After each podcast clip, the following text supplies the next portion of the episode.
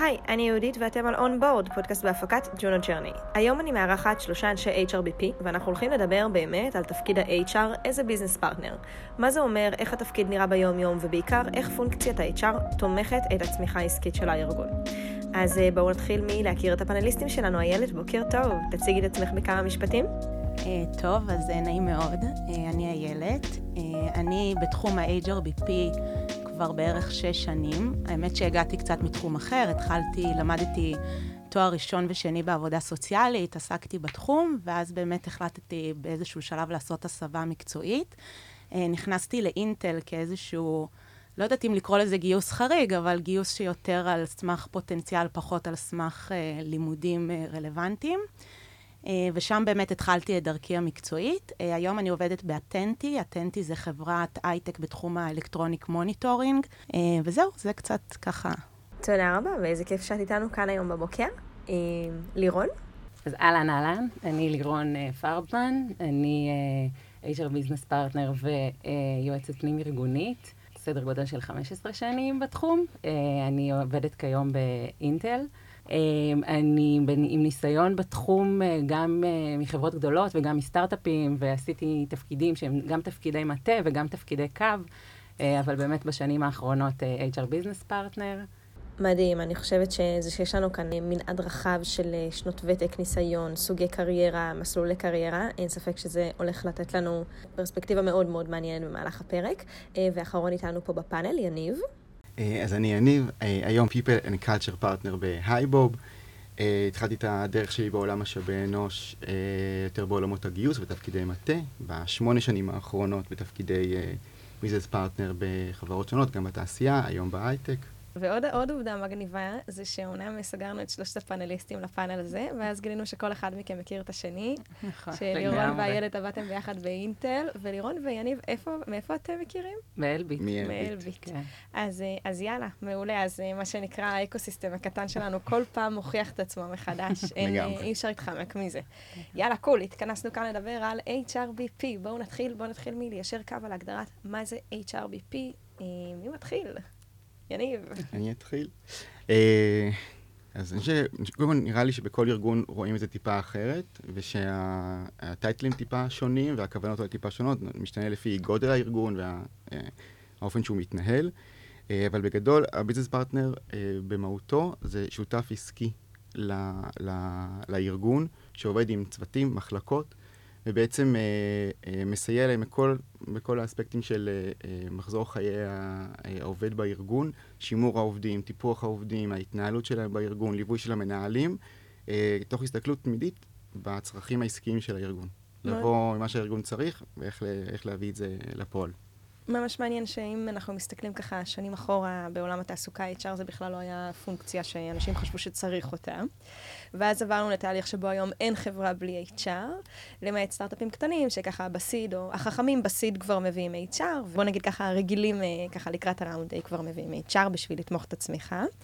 והיום אנחנו כבר מדברים על זה ש-HR היא חלק מהביזנס, והיא לא רק דמות ש- שעושה אפי אאואר או דברים כאלה, ועכשיו אנחנו בכלל מדברים על זה שיש טייטל כזה שנקרא HRBP, כלומר HR Business Partner. אז אין ספק שעברנו איזשהו תהליך uh, ככה לאורך השנים, מבחינת ההתפתחות של המקצוע הזה. איך אתם רואים, uh, לירון, איך את רואה בעצם את ההתפתחות של, ה, uh, של המקצוע הזה? אז uh, אני חושבת שבאמת, uh, כמו שאמרת, uh, התפקיד מאוד התפתח. זה התחיל, uh, אם בהתחלה, בהתחלה, זה היה תפקיד uh, שמאוד uh, מתעסק בדברים הטכניים, ואפילו אם, uh, כאילו, אפשר לחשוב על ה... בית חרושת, מפעל, שמתעסקים רק בעניין של שעות ודיווחים ודברים כאלה. אז עם התפתחות הארגונים וגם התפתחות הדמות הניהולית, אז uh, התפקיד עצמו התפתח. Uh, והיום uh, התפקיד מאוד מאוד מחובר לביזנס. זאת אומרת, ממש יש מקום בשולחן קבלת ההחלטות. Uh, צריך להבין מהם הצרכים העסקיים uh, ולדחוף אותם קדימה, וגם לתת פתרונות שקשורים לצרכים של העובדים.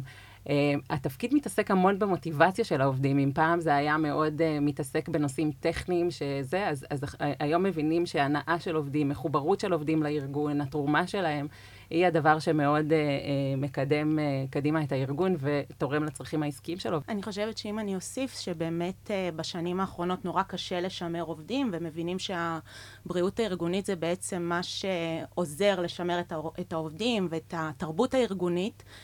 ובאמת הבינו שיש צורך ב-HR שתעזור למנהלים להבין איך מנהלים תרבות ארגונית שהיא בריאה וטובה. ופה באמת כבר נכנס כל העניין היותר רוחבי ויותר אסטרטגי שה-HR מביאים, ה-HRBP. אז בעצם HRBP פונקציה אחת בתוך מחלקת ה-HR הגדולה. Uh, תיתנו לי ככה עוד טיפ-טיפה בהירות לגבי איך נראה תפקיד ה-HRBP ביום-יום. אז אני יכולה להגיד שזה מאוד משתנה מארגון לארגון, זה באמת כל ארגון בונה את זה טיפה אחרת, um, אבל בעיקר זה תפקיד שיותר מסתכל מלמעלה. Uh, כן, כמובן, יש לך את הדברים ה-HRים, שזה שיחות עם עובדים, ולנהל את תהליך הכניסה של העובדים ותהליך היציאה של העובדים, אבל את כל הזמן צריכה לפקח באמת שהתהליכים ככה יותר מלמעלה קורים, את יושבת עם המנהלים הבכירים, את יושבת איתם בוואן און וואנים, את יושבת בפגישות ההנהלה, את מנהלת את תהליכי הגיוס, גם אם לא ברמת הממש לגייס, אלא לבדוק שבאמת תהליכי הגיוס מתקיימים uh, במחלקה ומתקדמים בצורה טובה, ולעשות את המיקוד צרכים, ולראות אם גיוס למשל לא מתקיים בצורה טובה, למה זה קורה, uh, לדבר עם המנהלים, לעשות איזשהו uh, אבחון סביב הדבר הזה. יש לנו גם את השיחות עם העובדים וגם את השיחות עם המנהלים היותר צעירים, והליווי שלהם והקואוצ'ין שלהם, הכנסת מנהלים חדשים. אה, נראה לי שזה פחות או יותר, באמת, לפחות אצלי בפונקציה זה באמת לנהל את כל הדברים, לשים לב שהרווחה מתקיימת במחלקות שלי, לשים לב שהגיוס מתקיים בצורה טובה במחלקות שלי, וכמובן כל התרבות הארגונית, כאשר באמת גם יש דברים שהם חולשים על כל הארגון, שזה באמת דברים יותר רוחביים.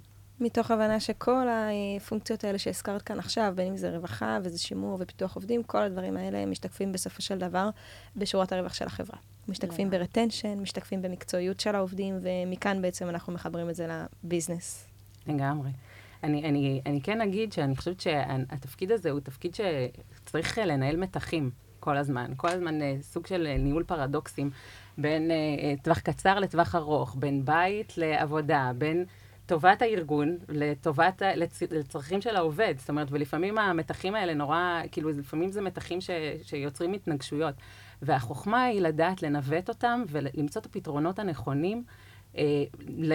אד uh, הוק, זאת אומרת, לפעמים ההחלטות יהיו לטובת, לטובת הארגון, ולפעמים ההחלטות יהיו דווקא לטובת, לטובת העובד, אבל בסופו של יום הם ישרתו את הצורך העסקי. כי בסוף לכולנו יש את המטרה שהארגון שלנו יצליח.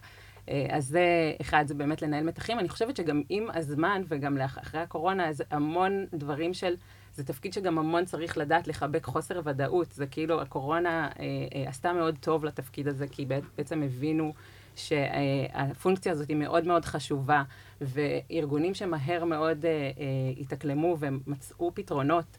אה, בדמות זה של קר לעובדים, והבנה שהמרחב עבודה הוא מרחב עבודה גמיש, ושאנחנו עכשיו אה, יכולים לאפשר אה, לעובדים לא רק ברמה הפיזית, אלא אפילו ברמה המנטלית, לעבוד מכל מקום, או... או עוד פעם, גם אפילו המותנח הזה של איזון בית עבודה הפך להיות שילוב של בית עבודה, או כל מיני פתרונות ש-HRB, שבלי HRBP היה מאוד מאוד קשה לדעת לשים עליהם את האצבע, ובאמת להגיע להישגים. אני חושבת שממש בתחילת הקורונה זה התבטא בלהתחיל את העבודה מהבית, אה, שבאמת אנשים לא ידעו איך לעשות את זה, ארגונים לא ידעו איך לעשות 100% עבודה מהבית, אה, והתפקיד שלנו היה ממש לתווך את הדבר הזה, להבין מה המתודות, איך עושים, איך עושים פגישות עם עובדים מהבית, איך עושים פעילויות עם עובדים מהבית, איך אה, משאירים את הצוות מגובש, איך משאירים engagement של עובדים כשהם עובדים מהבית. איך מנהלים עובדים שאתה לא רואה אותם. לגמרי. ביום-יום, ותוך כדי שחווינו את הקורונה בעצמנו, ואנחנו, כל אחד מאיתנו היה בבית, גם באמת אה, לסייע למי שעבדנו מולם, ובאמת אה, ללוות ולייעץ ולהבנות איזה שהם תהליכי עבודה, שגם המנהלים צריכים בעצמם להעביר את המסר הלאה לעובדים שלהם, ובאמת ליצור איזושהי רוטינה חדשה, שהייתה חדשה לכל העולם, ו... וקרתה בבת אחת. מטורף. עושה פה טיזר לפרק שהתפרסם קצת אחרי הפרק שלנו עכשיו, שמדבר על Change Management ועל כמה פונקציית ה-HR אה, קריטית אה, לניהול ולהצלחה של אה, שינוי של שינוי. בכל ארגון, שאחד השינויים הכי גדולים כמובן שאנחנו מכירים מהשנים האחרונות זה, זה באמת המעבר לעבודה או רימוט או היברידית בעקבות הקורונה. אז איך אנחנו, אז אם אני מבינה אתכם נכון, מדובר כאן בתפקיד שהוא בעצם עובד עם כל כך הרבה לבלים בארגון, כלומר, הנהלה בכירה, מנהלים, עובדים עצמם, איך בעצם אתם מגיעים בתוך הפונקציה הזאת ובעצם מתנהלים עם כל כך הרבה בעלי עניין שונים? מאתגר, לא? אני חושב שההצלחה בתפקיד כזה היא באמת היכולת להיות ורסטילי ולהבין את הצד השני בכל אחד מהלבלים האלה, לדעת רגע לקיים את השיח גם ברמה שלו וגם ברמה הארגונית, כל הזמן מול המתח הזה, כמו, ש, כמו שלירון אמרה. כי אתה מצד אחד צריך מאוד מאוד להבין את מי, שיושב מולך, אם זה עובד, מנהל בדרג ביניים, מנהל בכיר, הארגון בכלל, וכן גם עדיין לייצג תמיד את, את הצד השני בשיח מולו, בשביל לתווך לו ולהסביר איך נכון שזה ייעשה, או מה שאר השיקולים שצריכים להילקח בעצם בחשבון, אה, ובלי איזושהי יכולת אה, של אמפתיה והבנה של האחר, אה, יהיה- קשה ל- ל- לעשות את זה. אני אצטרף ליניב, אני חשבתי על זה קצת באמת, ואני מבינה יותר ויותר ככל שאני עובדת בתפקיד, כמה אינטליגנציה רגשית זה משהו שדרוש בו. ובאמת, לפעמים, לא נעים אולי להגיד את זה, אבל זה כן קצת משהו שאו שיש לך או שאין לך. אני חושבת שזה קצת כמו גם במקצועות טיפוליים, שאתה סוג שמגיע עם היכולת הזאת, אתה לומד ומתפתח לתוך זה, ואתה לומד להתעסק בקונפליקטים ובמקרים מורכבים ובבעיות ודילמות מורכבות של מנהלים, כמובן, תוך כדי הגדילה והצמיחה כל הזמן. אבל גם צריך שיהיה לך את היכולת הזאת גם להכיל, אה, ותוך כדי להבין את הסיטואציה, ותוך כדי לדעת מה לשקף, איך אתה שומר גם על, ה, על ה, הקו העדין הזה בין המנהלים והעובדים, בין מה שהמנהל אומר לבין מה שהעובד אומר, איך אתה מצליח לשקף ולתווך אותם אחד לשני, תוך כדי שזה לא פוגע באף אחד, או באמון שיצרת עם, עם שני הצדדים. אה, באמת תפקיד שהוא מורכב, הוא מצריך המון חשיבה, ורוב השיחות שאתה מגיע אליהן, אתה צריך להגיע אליהן באמת עם הכנה. אי אפשר פשוט להגיע לחדר ולנהל שיחה. אם יש לך שיחה מורכבת עם אה, מנהל ועובד, אתה באמת צריך לעשות לה הכנה, לדעת מה אתה הולך להגיד, מה המסרים שאתה הולך להעביר, אה, ואיך אתה באמת הולך לייצר את הסיטואציה הארגונית הכי טובה והמיטבית מתוך השיחה הזו. נגעתם, אה, נגעתם מקודם, אה, גם את, אה, איילת וגם יניב, בנושא של תקשורת מול מנהלים. וזה גורם לי להתייחס לחשוב שהרבה פעמים התקשורת מול העובדים היא טיפה יותר מעטה, וזה יותר ההכוונה שלכם מול מנהל, אפילו בנושא הזה של הקורונה, של איך אנחנו גורמים למנהלים לדעת לנהל מרחוק. אה, אבל בסופו של דבר זו משימה לא פשוטה בכלל, לדעת לרתום מנהלים, לייצא את האג'נדה שלכם, או את האסטרטגיה שהוחלטה איפשהו בדרגים הגבוהים, שגם שם ישבתם, והנה שוב העניין הזה של התיווך. אז איך אנחנו, אה, אה, מה הכלים או הטיפים אה, אה, הכי גדולים שאתם יכולים לתרום למאזינים בנושא של אה, רתימה של מנהלים, או, או באמת אה, הוצאה לפועל, את כל ה... דיברנו עכשיו על תיאוריה מדהימה ברבע שעה הראשונה של הפודקאסט שלנו, אבל איך אנחנו לוקחים את התיאוריה הזאת, ובעצם ממש מיישמים אותה בשטח ורותמים את המנהלים. אז אני יכולה להגיד שמנהלים אוהבים דאטה, הרבה מהמנהלים. אז uh, קודם כל כן להשתמש בדאטה, בכל uh, uh, מידע שאפשר לאסוף uh, על, ה, על הקבוצה, מספרים, uh, אפילו באמת uh, דיברת על העניין הזה של להביא ערך. למשל, אם אני רוצה לשמר איזשהו עובד ואני אני מסבירה לו ש... retention שלו, החלפה של עובד כזה, תעלה לו סדר גודל של עובד זוטר, 30 אחוז מהמשכורת השנתית שלו, עובד בכיר, 400 אחוז מהמשכורת השנתית שלו, אז רגע, שנייה, יש פה משהו שקשה יהיה להתווכח איתו מבחינת uh, מספרים. אפילו, uh, ושוב, אז, אז, אז כן להשתמש ב data, כן לייצר אמון, לשאול שאלות, לשאול את השאלות הנכונות uh, uh, כשצריך. Uh, ו, ובאמת לייצר יחסים, uh, לייצר יחסים uh, ולבנות הצלחות משותפות. כדי ש, שבעצם כשיש ערך, שהוא יראה שיש את הערך, אז, אז גם השלב הבא שיקרה זה כבר שהוא יבוא ויתייעץ ולא, יצטר, ולא נצטרך אנחנו לשכנע. אז זה, זה, זה לצורך העניין הצלחה. אני יודעת שכשמנהל בא אליי ואומר לי, רגע לירון, אני צריך להתייעץ איתך שנייה על משהו, אני הבנתי שאוקיי, הצלחתי לבנות פה אמון, ואז קל לי יותר. אבל באמת בשלב הראשון זה באמת לאסוף data, להשתמש ב data, לדבר על... אה, אה, ולנסות באמת, אה, כמו שאיילת אמרה, לבוא מוכנים אה, לשיחה. אז בעצם מתוך המקום של, אה, של data ושל מידע, לבוא ולבסס בעצם את, ה, את הצרכים או את, ה, את הטיעונים ואת ה, את איך שאתם רואים את הדברים. כן, וגם uh, לבנות יחסים. בסוף זה צריך, בסוף זה, זה גם מנהלים הם, הם אנשים, ו, ויש עניין מאוד של בנייה של יחסים ויצירה של ערך, וברגע שכן, אפילו בהצלחות קטנות מצליחים לבנות את הערך ואת האמון הזה, משם כבר uh, זה גדל ורץ. בעיניי מרכיב משמעותי בתפקיד הזה זה, זה בעצם לדעת גם לשאול את השאלות. אנחנו לא מתיימרים לבוא עם כל התשובות לכל סיטואציה. בסוף uh, המנהל הוא בפרונט מול, מול הצוות שלו, מול העובד הספציפי בכל מקרה שיכול לקרות, uh, ובעצם אנחנו צריכים לדעת לשאול את השאלות הנכונות בשביל להכווין את, ה, את אותו אדם שמולנו, להגיע לתובנות או למסקנות ש, שנכונות לו, אנחנו לא מכתיבים לו את, ה, את השורה התחתונה. Uh, בסוף ההיכרות הזו עם הבן אדם, החיבור איתו, ההיכרות של הביזנס, ההיכרות של, של מה שהוא צריך לבצע, עוזר לנו לשאול את השאלות, כדי שהוא יגיע לדברים האלה בעצמו. אה, אני גם יכולה להגיד שהרבה פעמים עוזר, יש, יש מנהלים שהם נורא HR אוריינטד, הם אוטומטית ככה, אתה מגיע לארגון, הם רוצים אותך, הם רוצים להתייעץ, הם מבינים את, ה, את היתרונות שיש ב-HR, ויש את המנהלים שהם לא. ובאמת ב... אה, גם במנהלים שהם כן כמובן, אבל בעיקר באלה שלא, צריך הרבה פעמים להבין בכל זאת מה מניע אותם ומה חשוב להם, ואז לייצר דרך הדברים האלה את האמון. אם אתה יודע למשל שמנהל מאוד חשוב לו ניהול כוח האדם שלו, או עזרה בגיבוש הצוות שלו, אז לראות איך תוך הדברים האלה שחשובים לו, אתה פונה אליו, אתה מייצר איתו את היחסים, ואז אתה גם, תוך כדי שאתה... מדבר איתו על הדברים שחשובים לו, אתה מצליח קצת להביא גם את הדברים שלך, ואולי לנסות קצת לייעץ ולשאול קצת שאלות, אה, ובאמת לייצר קצת יותר את היחסים.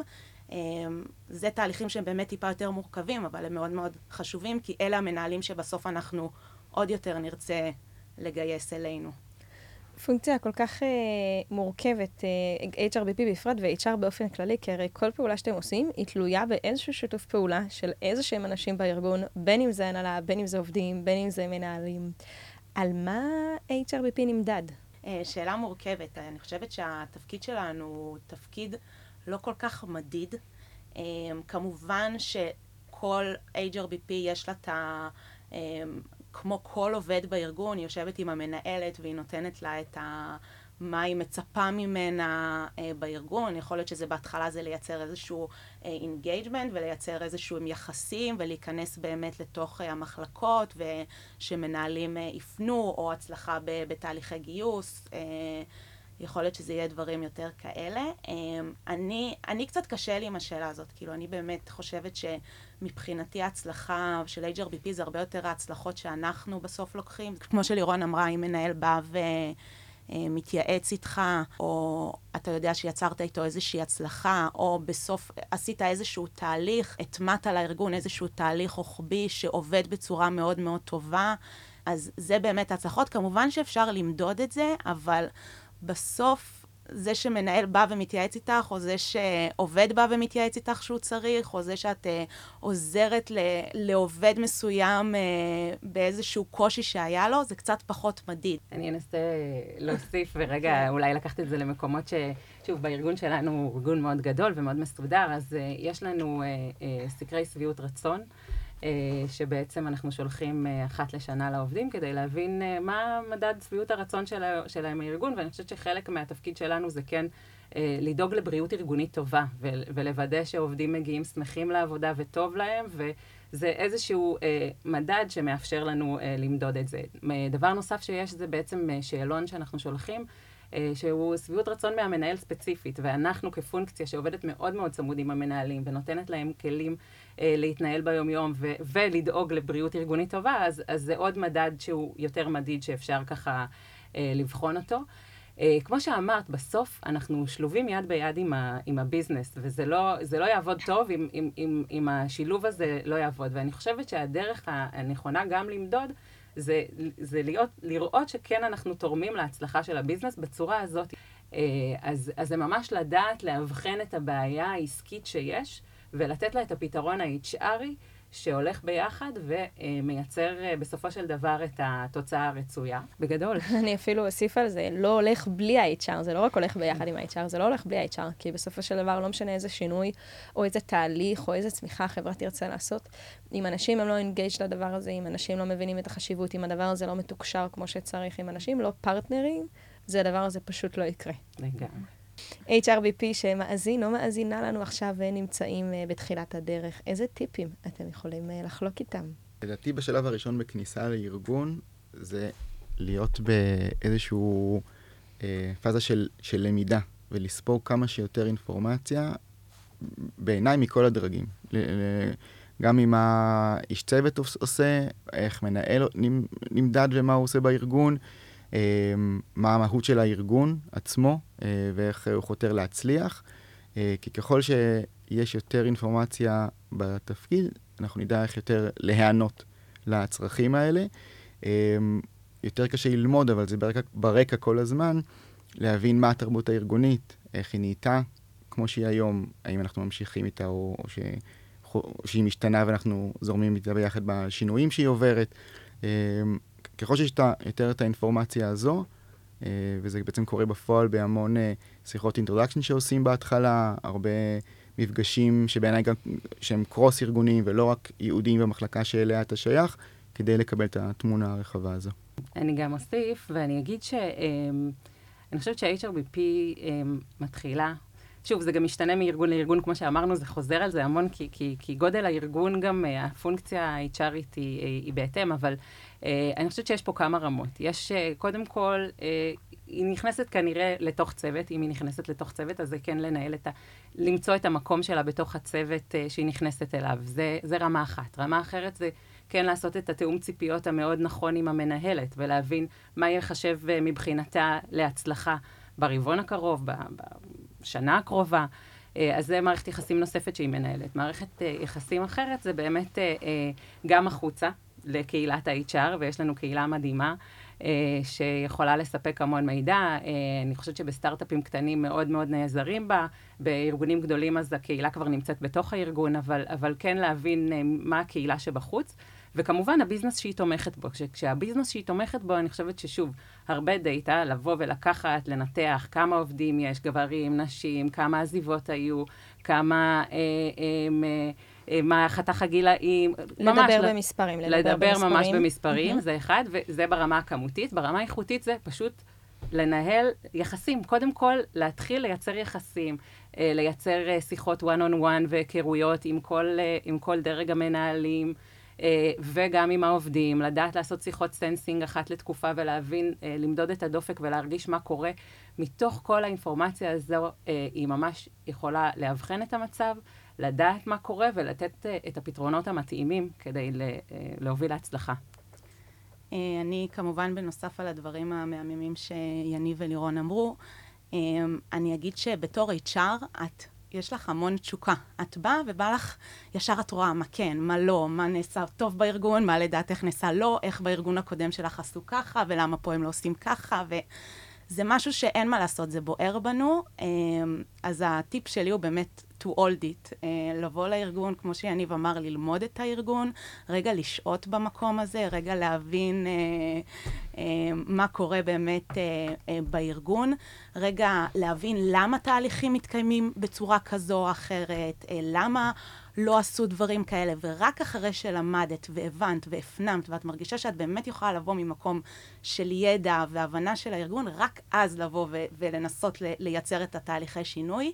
כי באמת, כמו מנהל חדש שמגיע לקבוצה חדשה, אם תבוא וישר תשנה את הדברים ותגיד ישר שאתה חושב שהדברים התנהלו עד עכשיו לא טוב, תהיה לזה התנגדות מוחלטת ואנשים אה, לא, לא יקבלו את זה. אז... אה... חוזר למה שאמרת לאינטליגנציה רגשית, לדעת אה, לנהל התנגדויות ולא לייצר מראש התנגדויות ו- ולגשת לאנשים בצורה אינטליגנטית ומזמינה לשיתוף פעולה. וצנועה. וצנועה, נכון מאוד. חשוב מאוד. אה, שלפעמים נורא נורא קשה לעשות את ה... לפעמים אה, ככה באמת בפונקציה שלכם, כשנמצאים ואתם יודעים גם מה קורה בשולחן ההנהלה, וגם מה קורה אצל המנהלים, וגם מה קורה אצל העובדים, זה, זה איזון שכל הזמן צריך איכשהו, אני לא יודעת אם, איך מנהלים את כל ה data הזה, באיזה מגירות מאחסנים את זה בתוך הראש, בשביל אה, באמת לגשת ולהגיע לכל, פונק, לכל, לכל שיחה, או, או כל צורך בעצם, בצורה כל כך מאורגנת ואסטרטגית, וכמובן להוסיף על זה את כל הנושא של המספרים. ששולח אותי לפרק 6, שעשינו עם פול צוקר, על אה, יחסי HR מנכ"ל באקוסיסטם הישראלי, ושם פול אמרה ש-HR שרוצה למצב את עצמה בשולחן ההנהלה, חייבת לדבר ב business, במספרים, אה, ובעצם אה, לגבות כל פעולה HRית שהיא עושה ממש במספרים, כמו מחלקת המכירות. דיברנו על חשיבות תפקיד ה-HRBP בתוך הארגון, ואפילו על ההתפתחות ההיסטורית, איך התפקיד הזה התפתח ממצב ש-HR הייתה אפי אאואר, ומה שנקרא במחוזותינו אגדודו, לפונקציה עסקית. שהארגון לא יכול לתפקד בלעדיה ולא יכול לצמוח בלעדיה, וממש עד היום, איך התפקיד הזה קורה בפועל, ביום-יום. איזשהו אה, מסר לסיום? ליהנות מהדרך, אה, להסתכל, לפרק דברים להצלחות קטנות כדי שבסוף אה, זה יתרגם להצלחה גדולה. אז ממש, אבל ליהנות. ואני חושבת לדעת לאזן ולדעת, הרבה פעמים, זה תפקיד שצורך המון הכלה. אז uh, לדעת גם uh, למצוא את עצמך בתוך הדבר הזה, לא ללכת לאיבוד ו- וליהנות, לגמרי ליהנות. אה, ואני אגיד גם, היות ואנחנו בפורום הזה, אז למצוא גם את הקולגות הנכונות והמתאימות להתייעץ בתוך הארגון, מחוץ לארגון, כמו שלירון אמר, זו קהילה שאפשר מאוד מאוד להיעזר בה, ודרך זה יש חברויות מאוד מאוד טובות וגם התייעצויות וטיפים שאפשר לקבל. מסרים uh, טובים ואופטימיים לסיום פרק על תפקיד מאוד מאוד מאתגר ומאוד מאוד מורכב. אולי עשינו לו קצת רומנטיזציה בפרק, אז uh, בפעם הבאה אנחנו גם, uh, אתם יודעים מה? לא, בואו נדבר רגע עכשיו, לא נגענו בזה. מה האתגרים? מה האתגרים בתפקיד ה-HRBP? סורי, בוטל יום ספורט, לא סיימנו את הפרק, עוד כמה דקות. אין בעיה. בואו, בואו נדבר טיפה על מה האתגרים בתפקיד. אני חושב שהאתגר הוא קודם כל הצורך שלנו בעצמנו להבין מה הארגון צריך. ובאמת למצוא את הדרך הנכונה לתרגם את זה למי שיושב מולך. אה, לא תמיד זה קל. הנקודות ממשק עם מנהלים שונים יכולים, הן שונות, וצריך למצוא את הדרך הנכונה אה, להעביר את המסרים. לא תמיד זה עובד. אה, מערכת יחסים לוקח זמן לבנות אותה, ולפעמים זה לוקח יותר מדי זמן, ובאמת זה מעכב את התהליכים שהיית רוצה, רוצה לעשות. קשה, קשה להיות תלוי באחרים. אני חושבת שגם uh, יש המון אתגרים. לא בכל ארגון uh, המקום ליד השולחן ל-HR מובטח. Uh, והרבה פעמים צריך מאוד לפלס את הדרך ולהוכיח, למצוא, את ה- למצוא את המקום הזה ולשבת על הכיסא ולהוכיח את זה. ואני חושבת שזה אחד האתגרים הגדולים. הרבה פעמים, לפעמים התפקיד הזה הולך למקומות שהם מקומות יותר תפעוליים. אה, והצורך להוכיח את היכולת, להסביר את הצורך בשימור של עובדים, וכמה חשוב לתת משוב, וכמה חשוב אה, לנהל תהליכים כמו שצריך ברמה האנושית. אה, זה, זה, זה אחד האתגרים הגדולים, והוא לא קל, אבל עם הרבה עבודה קשה אפשר להשיג את זה. כן, ואולי מה שיניב אמר מקודם, למצוא את הפרטנרים בארגון, אז גם למצוא איזה מנטור, איזה בן אדם שהוא טיפה יותר ותיק ממך, איזה קולגה ש, ש, שיש בה איזה תכונות אופי שהיית רוצה, היית רוצה לאמץ לעצמך, אז זה, זה לגמרי המקום לתת מעצמך לאחרים, אבל גם לתת לאחרים לתת לך. אני חושבת שהרבה פעמים האתגר הוא באמת, אה, מעבר למה שאמרתם, ואני מאוד מסכימה, אה, יש גם את האתגר האישי, אה, לדעת הרבה פעמים... אה, אה, כמו שלירון אמרה, אתה מפלס את הדרך לפעמים, ולא תמיד יודעים מה התפקיד שלך או מה אתה עושה ואיך אתה מביא את הערך. אה, לפעמים אתה נתקל גם אה, בציניות ובהתנגדויות, אה, וזה המון הרבה עבודה עצמית. HRBP לפעמים היא קצת לבד בתוך הדבר הזה, ואת צריכה מאוד להיות חזקה, חזק, חזקה אל מול ההתמודדויות, אל מול, גם, גם אל מול הדברים שאת שומעת, גם אל מול הדברים שאת עושה, גם אל מול ההתמודדות של להביא את עצמך ולהביא את הערך ושיבינו את הערך שלך. אמ, וגם באמת לפעמים אל מול אה, ציניות של הארגון, או לפעמים חוסר הבנה של למה התהליך הזה הוא חשוב, או למה את מבינה, מביאה את הדברים האלה. ואיך אני מתבגר, אם אני באמת עכשיו, אוקיי, HRBP, הבאתי איזושהי תוכנית, או שאני מזהה איזשהו צורך, או משהו שקורה במחלקה שלי, אה, ואני רואה שאני לא, לא נתקלת באוזניים אטומות מצד המקומות שאני צריכה מהם את השיתוף פעולה. מה אני יכולה לעשות? מאוד מאתגר. אמ, את יכולה, את קודם כל, באמת העניין הזה של הדאטה מאוד עוזר, כי ברגע שאת מגבה את הדבר הזה ומסבירה להם למה זה חשוב, את מביאה למשל מחקרים או מאמרים או דברים שמראים למה הנושא הספציפי הזה שהבאת הוא מאוד מאוד חשוב לארגונים ויכול לעזור להם באמת בסוף מבחינה עסקית, בדרך כלל תוכלי לרכך את העניינים ורוב המנהלים בסוף זה כן מה שחשוב להם. אמ, אם את ממש רואה התנגדות, אז את רגע עוצרת ושואלת שאלות ובודקת מה לא נכון, מה כן יכול להיות נכון, מה כן יכול להיות יותר להתאים למנהלים. את כן צריכה לרתום אותם, ובסוף שהם ירגישו שהם מחוברים לדבר הזה ושזה בא אה, גם מהם. אם אנחנו נביא תוכנית שאנחנו מאמינות או מאמינים בה במאה אחוז, אבל המנהלים לא, היא, היא, רוב הסיכויים, 99 אחוז, שהיא תיכשל. אה, והמטרה היא באמת שזה יהיה באיזשהו שיתוף פעולה, ומתוך המקום של הערכים שאת מביאה, וגם שהם אה, מתחברים אה, מתוך המקום שלהם. אני נזכרתי בעוד אתגר, שהוא אתגר יותר יומיומי, אני חושבת, שלנו בתפקיד, ואם נקרא לזה בכותרת, זה דיסקרטיות. ואני חושבת ששוב, אנחנו וואו. פה, כן, כן. זה, זה, זה דבר מאוד גדול, כי בסוף יש פה... עניין של להיות דיסקרטי ו- ו- ולשמור uh, על המידע בצורה עניינית, uh, זה חלק מאוד אינטגרטיבי מהתפקיד שלנו. Uh, והוא בא לידי ביטוי גם בעבודה עם העובדים וגם בעבודה מול המנהלים. אני, אני חייבת להגיד שנגיד הרבה פעמים בשיחות sensing, כשאני נכנסת לשיחה עם עובד, מאוד מאוד חשוב לי לפתוח את השיחה ולהגיד, תשמע, זה לא שיחת פסיכולוג, אנחנו הולכים, אני פה בתפקיד, והמטרה שלי היא לייצר דבר שהוא חיובי גם עבורך וגם, וגם עבור הארגון. אה, כדי גם לעשות איזשהו תיאום ציפיות וגם אה, אה, כן לעודד שיח פתוח. כמובן ששום דבר שיוצא מהשיחה לא, לא נאמר בשום אומרו, אך חשוב מאוד לייצר תובנות מתוך שיחות שאנחנו עושים. אבל הנושא הדיסקרטי הוא חשוב מאוד גם בלייצר אמון אה, מול, מול העובדים ומול המנהלים. ובסוף כן לקחת מתוך השיחות או מתוך המקומות המאוד אישיים ואינטימיים שאנחנו מגיעים אליהם, את, ה, את התובנות, את הדברים העקרוניים, החשובים, שאפשר לקחת אותם קדימה ובאמת uh, לייצר uh, שינוי. ממש לקחת, uh, כן, כאילו להפריד עיקר מטפל, לקחת דברים, להבין, כל הזמן להיות מתוכנת בראש ל... מה ה action item, שזה לפעמים קצת קר כזה, מה, מישהו עובד, עובד בה, פותח את הלב, שופך את הלב, מה עכשיו מה ה action item? אבל כן, action item זה התפקיד, זה המקום, זה הזמן. לגמרי. אני כן אגיד אבל שיש באמת גם מתח בין המיקרו למקרו. זאת אומרת, לפעמים כן יהיה פה איזשהו סיפור אישי שהוא במיקרו, צר, צריך לגשת עליו, לטפל בו, ו- ואנחנו נעשה את זה, אבל, אבל גם uh, צריך להבין גם איך זה מתרגם ברמת המקרו, ו- ומה באמת אפשר uh, לקחת הלאה. וגם כשזה action item והוא אולי קר או נקודתי, אני חושב שעצם זה שאנחנו לוקחים חלק באחריות עליו ועושים follow-up וחוזרים אל אותו עובד או לאותו מנהל עם הדברים האלה, ולא רק משאירים אותו באיזושהי תחושה שהסקנו מסקנות, רוץ עם זה לבד, אלא אנחנו, אנחנו רוצים ביחד איתו, אנחנו באים ליישם את זה, אנחנו עוזרים לו וחוזרים על הדברים האלה שוב, אה, זה לא לבד בזה. זה לא, זה, זה קר כי זה... אולי זה, זה עסקי, זה נקודתי, אבל זה לא מבודד מההתנהלות הבין-אישית. קשר שנבנה כל הזמן, כל יום, כל שעה, בכל רגע, עם כל אחת מהפונקציות בארגון, זה כל הזמן בבניית קשר מתמיד. וואו, מה אפשר עוד להגיד? איזה מזל שהמשכנו את השיחה עוד קצת. תובנות מדהימות. אז אה, אה, אתגרים אה, גדולים, סימן שמעניין. זה זמן גם uh, לפרגן לאיילת, שיחד עם uh, ברקת, יש לכם פורום של HRBPs, נכון? נכון, פורום של התייעצויות. שאנחנו מתייעצות, מעלות דברים.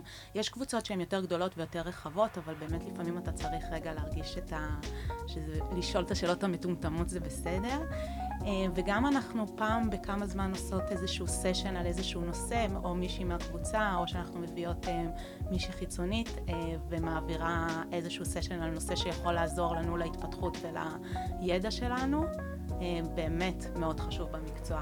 מדהים. חפשו, חפשו את הילד בלינקדאין ותתחברו, זה אחלה פורום. אני לא שם, כי אני לא HRBP, אבל אני מכירה כמה אנשים שמרוצים מהדבר הזה. טוב, אז אני אגיד לכם uh, תודה רבה שחלקתם את הידע שלכם ושהקדשתם את הזמן להגיע. Uh, ועד הפעם הבאה. ביי, תודה רבה. זה היה פרק נוסף של On Board, פודקאסט בהפקת ג'ורנו ג'רני. אם יש לכם רעיונות לפרקים או מרואיינים שאנחנו חייבים לארח, תכתבו לי בלינקדין ובואו נדבר על זה. אם יש לכם פידבק, רעיונות לשיפור, אותו דבר, אני בלינקדין. תודה רבה לעדה ספקטור על עריכת התוכן. תודה רבה לקרינה ויטל על העריכה. אני יהודית שרביט, נתראה בפרק הבא.